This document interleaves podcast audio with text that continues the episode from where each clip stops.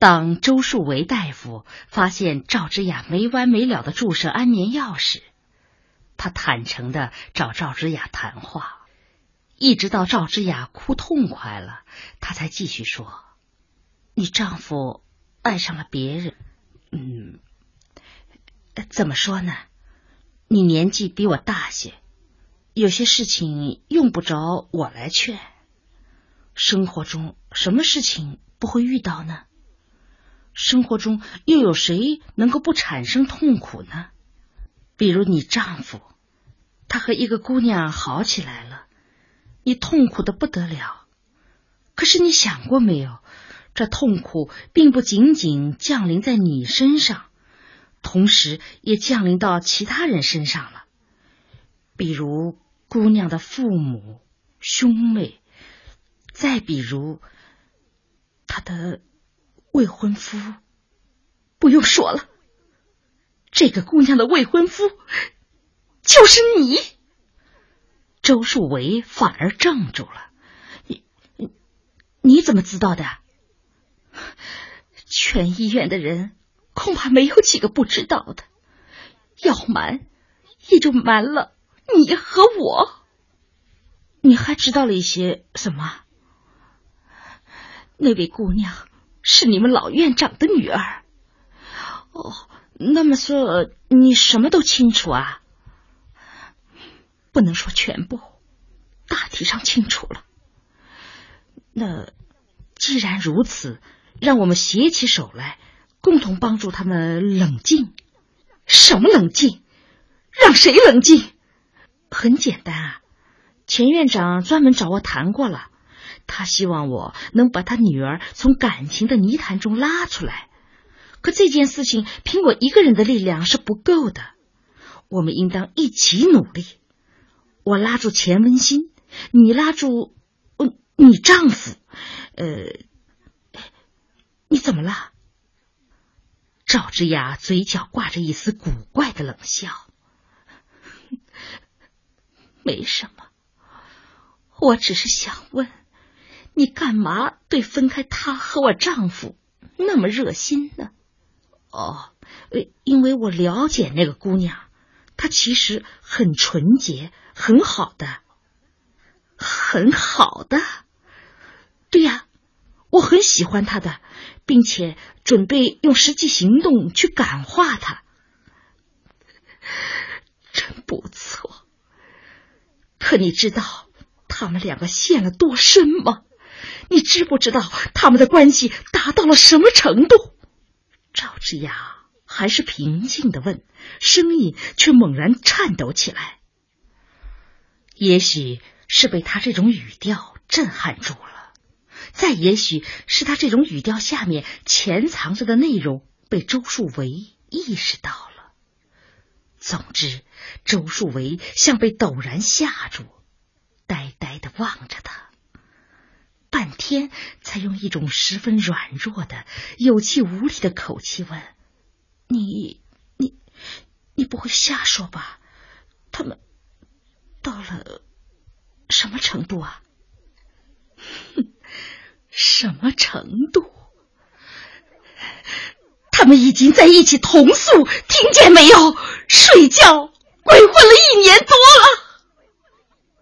赵之雅拼着力气大声吼，完全没有注意到周树维的脸色可怕的苍白了。中午，钱维华睡了一个很好的觉，醒来后，他觉得精力充沛，心情也不由得好多了。他习惯的伸手去握笔，但马上又止住。是的，不能写作，不应当写作。写作需要心境。像这样匆匆忙忙，能写出什么有价值的东西呢？何况生活中许多更迫在眉睫的事情还没有处理好呢。于是泡杯茶，慢慢的喝。三点半，邮递员准时送来报纸，同时送来一封信。刚看清信的落款，钱维华就有些奇怪：“本市西北医学院内科。”这是谁？搞什么名堂？放着现成的电话不用，却花时间写信寄信。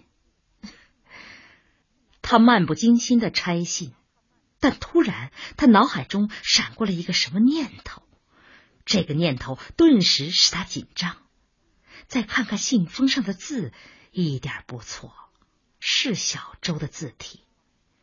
他慌手慌脚拆开，钱老，多蒙您的厚爱，为您的女儿牵线搭桥，并且我也确实认真的努力过，但现在我似觉不妥，特致函以告，请为令爱另择家婿。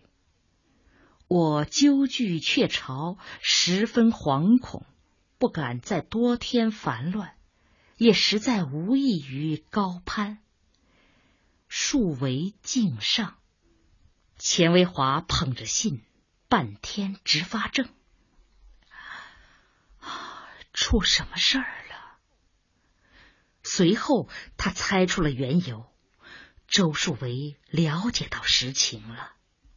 哦，没错，肯定是这样，否则他绝不会写这封信的。这封信中的语气完全不是他惯常用的，这种客客气气的语气后面掩藏着一种不满。四觉不妥，为什么不妥？哪些地方不妥？他明明一直很满意、很高兴的。还有，无异于高攀。如果不是感到屈辱。文静独成的小周是绝不会这样语带讥诮的。钱维华心里一阵茫然，有些不安，随后涌上一种惭愧。是的，小周一直很尊重自己，信赖自己。这种尊重和信赖转化成一种感情，这种感情甚至在钱文新的身上也得到了萌发和体现。而自己却欺骗了他，也许压根儿就不该欺瞒他的，应该把一切都和盘托出，老老实实的跟他讲。人非圣贤，孰能无过？关键是要诚实，只要诚实，相信他是会理解那一切的。偏偏自己自作聪明。不是自己，是云芳，主意是云芳出。但云芳回家来看见这封信，却很不以为然。什么东西，咬文嚼字的，不行就不行呗，还来这一套。哎，不能怪人家，我们自己做的很不对，本来就可以诚实讲的事情，偏偏骗了人家。云芳很敏感。哎，我们瞒他什么了？不就是小心和那个姓白的睡觉吗？依你说，这种事情我们也朝外端呐？哎，倒不是一定要朝外端，不过在合适的时候，还是要和小周说清楚的。能说清楚吗？哎，当然能啊。这么说，是我的不是了，我不该。出馊主意，你别多心，我可不是那个意思。但是晚了，云芳寸土不让。您是个有文化的人，当然不会说的那么露了。可我能听不出话音吗？要我说，摊开来讲讲也好。按理说这件事不该我瞎操心的，我一没有偷人，二没有丢丑，关我什么事儿啊？我还不是为了这个家好，这倒好，倒喂出不是来了。钱维华想忍，忍一下，什么事就全过去了。可是不行，他忍不住。哎，云芳，你看你，我何尝说你什么了？我只是在自责。你发那么多怨言干什么嘛？我也是自责呀。我虽然是个普通工人。也很知道有修养、有道德的呀。哦，你做错了事情要反省自己，我就不反省了吗？从前天我就想过了，这个家说到底还是姓钱不姓王，我干嘛狗拿耗子多管闲事啊？从今以后，我睁一只眼闭一只眼，哪怕闹出人命，闹出第三次世界大战来呢。正说着，全全回来了，一进门就喊：“妈妈，我饿了，饿着去。嗯，有没有什么吃的吗？有又怎么样？没有又怎么样？告诉你吧，有我也不能给你说，跟你一说，你喝口水呛着了是我的错，你吃口饼噎着了还是我的错。哼，你就等着吧，等着天上掉馅饼吧。钱维华气得浑身发抖，一句话也说不出来。晚上，钱冰城回来，钱维华把小周的信给他看了。啊，看样子他打听到实情了。嗯，会不会有什么其他因素呢？嗯，要不然让云芳去打听一下。云芳还要带全全。还是你去吧，我去不行啊。云芳在你们医院住过院，她和几个护士都熟着呢。和护士熟顶什么呀？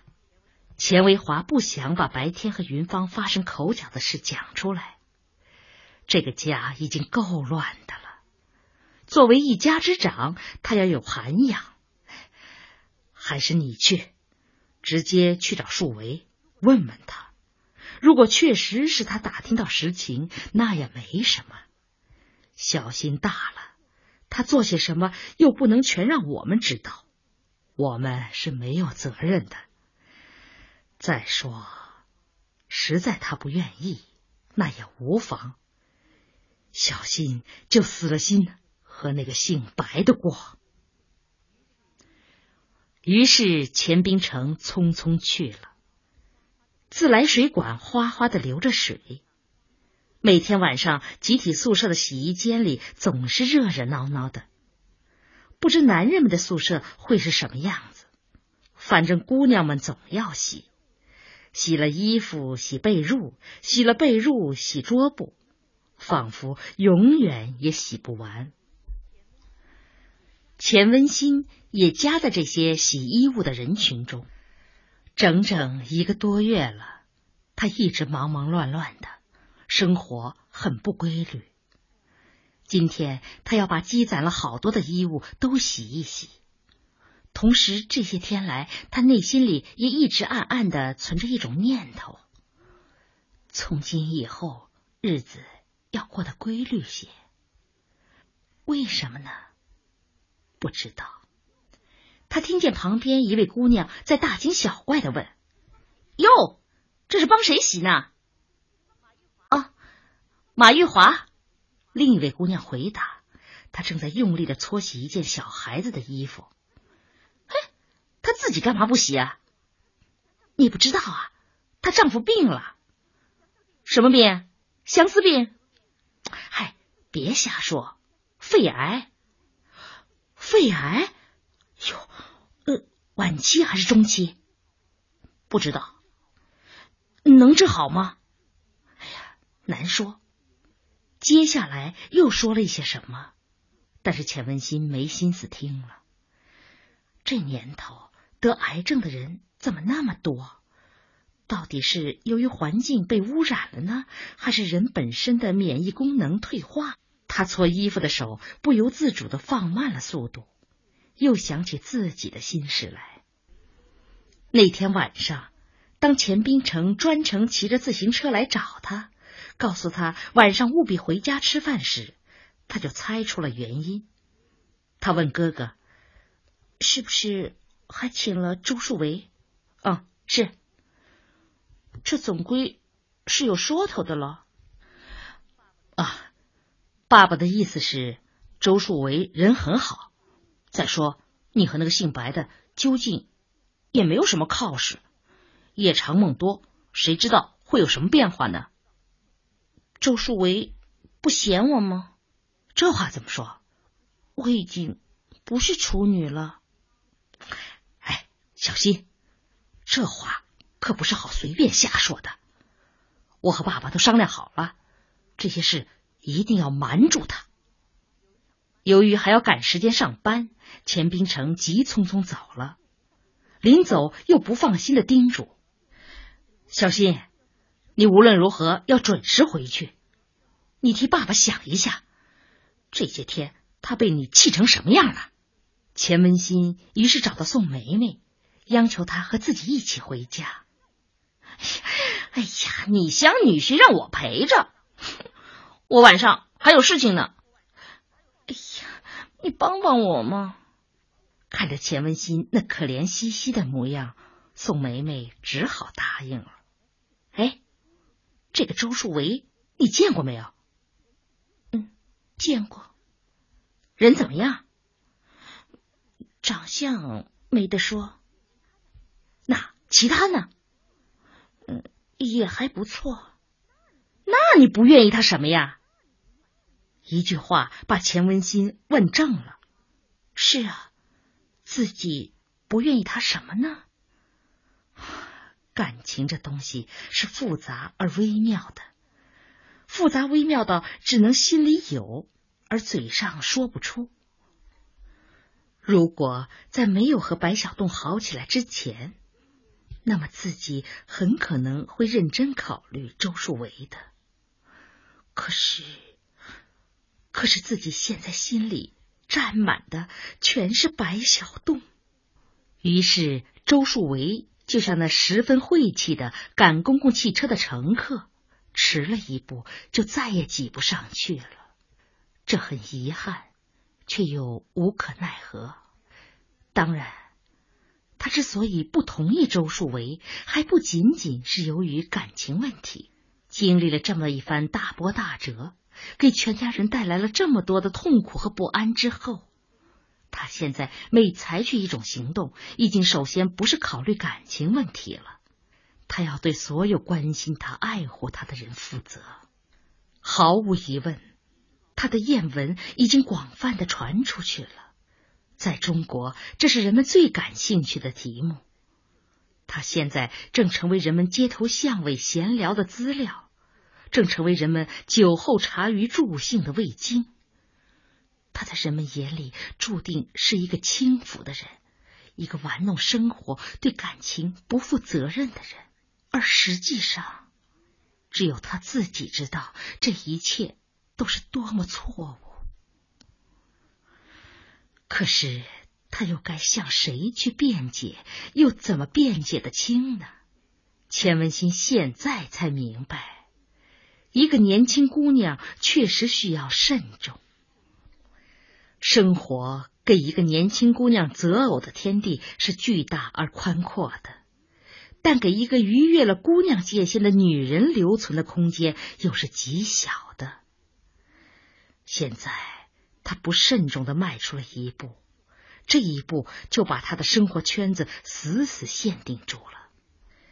她只能在一个有限的范围内。呼吸空气了。所幸的是，白小栋的妻子患癌症了。在公共汽车上，有人主动让了座，用不着满头大汗的努力，用不着手抓脚踹，以致连喊带叫，自己就挤上了已经开动着的班车。这种机会在生活中几乎不存在，而自己却偏偏碰上了。也许冥冥之中确实有上帝，上帝可见自己对爱情是认真的。为了这种不能公之于众的爱，自己忍受了多少屈辱，吞咽了多少泪水。现在上帝被自己所感动，要赐福于自己了。可是，就在内心里隐隐产生着兴奋和侥幸的同时，钱文新也不无忧虑的想：如果上帝真的英明，那么在他赐福于自己的同时，也必将惩罚自己。无论如何，自己的幸福是建立在另一个女人的痛苦上，自己和那个女人就像水火一样，不能相容。火要燃旺，水就必须干涸；水要存在，火就必须逆宗。这不是由于自己心胸狭隘，更不是因为那个女人心地恶毒。一切都有更深刻、更广泛、更千丝万缕，以至于复杂到自己说不出的因素在制约和控制着。为什么就不能有更好的解决办法呢？为什么就不能友好共荣？只有到了这个时候。钱温馨才第一次思索到，人们严厉批评已经陈旧了的家庭模式，人们对一夫多妻或者一妻多夫进行苛刻的谴责和嘲弄，也许都是不公正的。任何一种家庭形式的存在，都自有它存在的理由。今天这种一夫一妻制的家庭，就绝对是完美的吗？也许这恰恰又是另一种错误。真正完美的家庭应当尊重当事人自身的意愿。一个良好的社会很可能是多种家庭形式的并存和组合。钱文新洗好一件衣服，又洗第二件，肥皂泡沫溢出脸盆，被光线一照，五彩缤纷的，十分好看。他这才发现自己只顾胡思乱想，手里只是下意识的机械的搓动衣服，结果一件衣服上的五个扣子竟搓掉了三个。再看看那两位刚才议论肺癌病人的姑娘，早已离去，洗衣间里变得空荡荡。啊，大概超过八点半了。他加快了搓洗速度。几乎是同时，听见宿舍楼下有人叫他：“全文新电话。”他觉得有些诧异，这么晚了，谁来的电话呢？但马上一种不祥的预感袭上心头，他匆匆擦干手，下了楼梯，抓起电话：“喂。”电话里是钱冰城的声音：“是我，小新。”你是不是抽空回来一下？什么时候？就现在。有事吗？没有事情，还叫你回来干什么？快回来吧。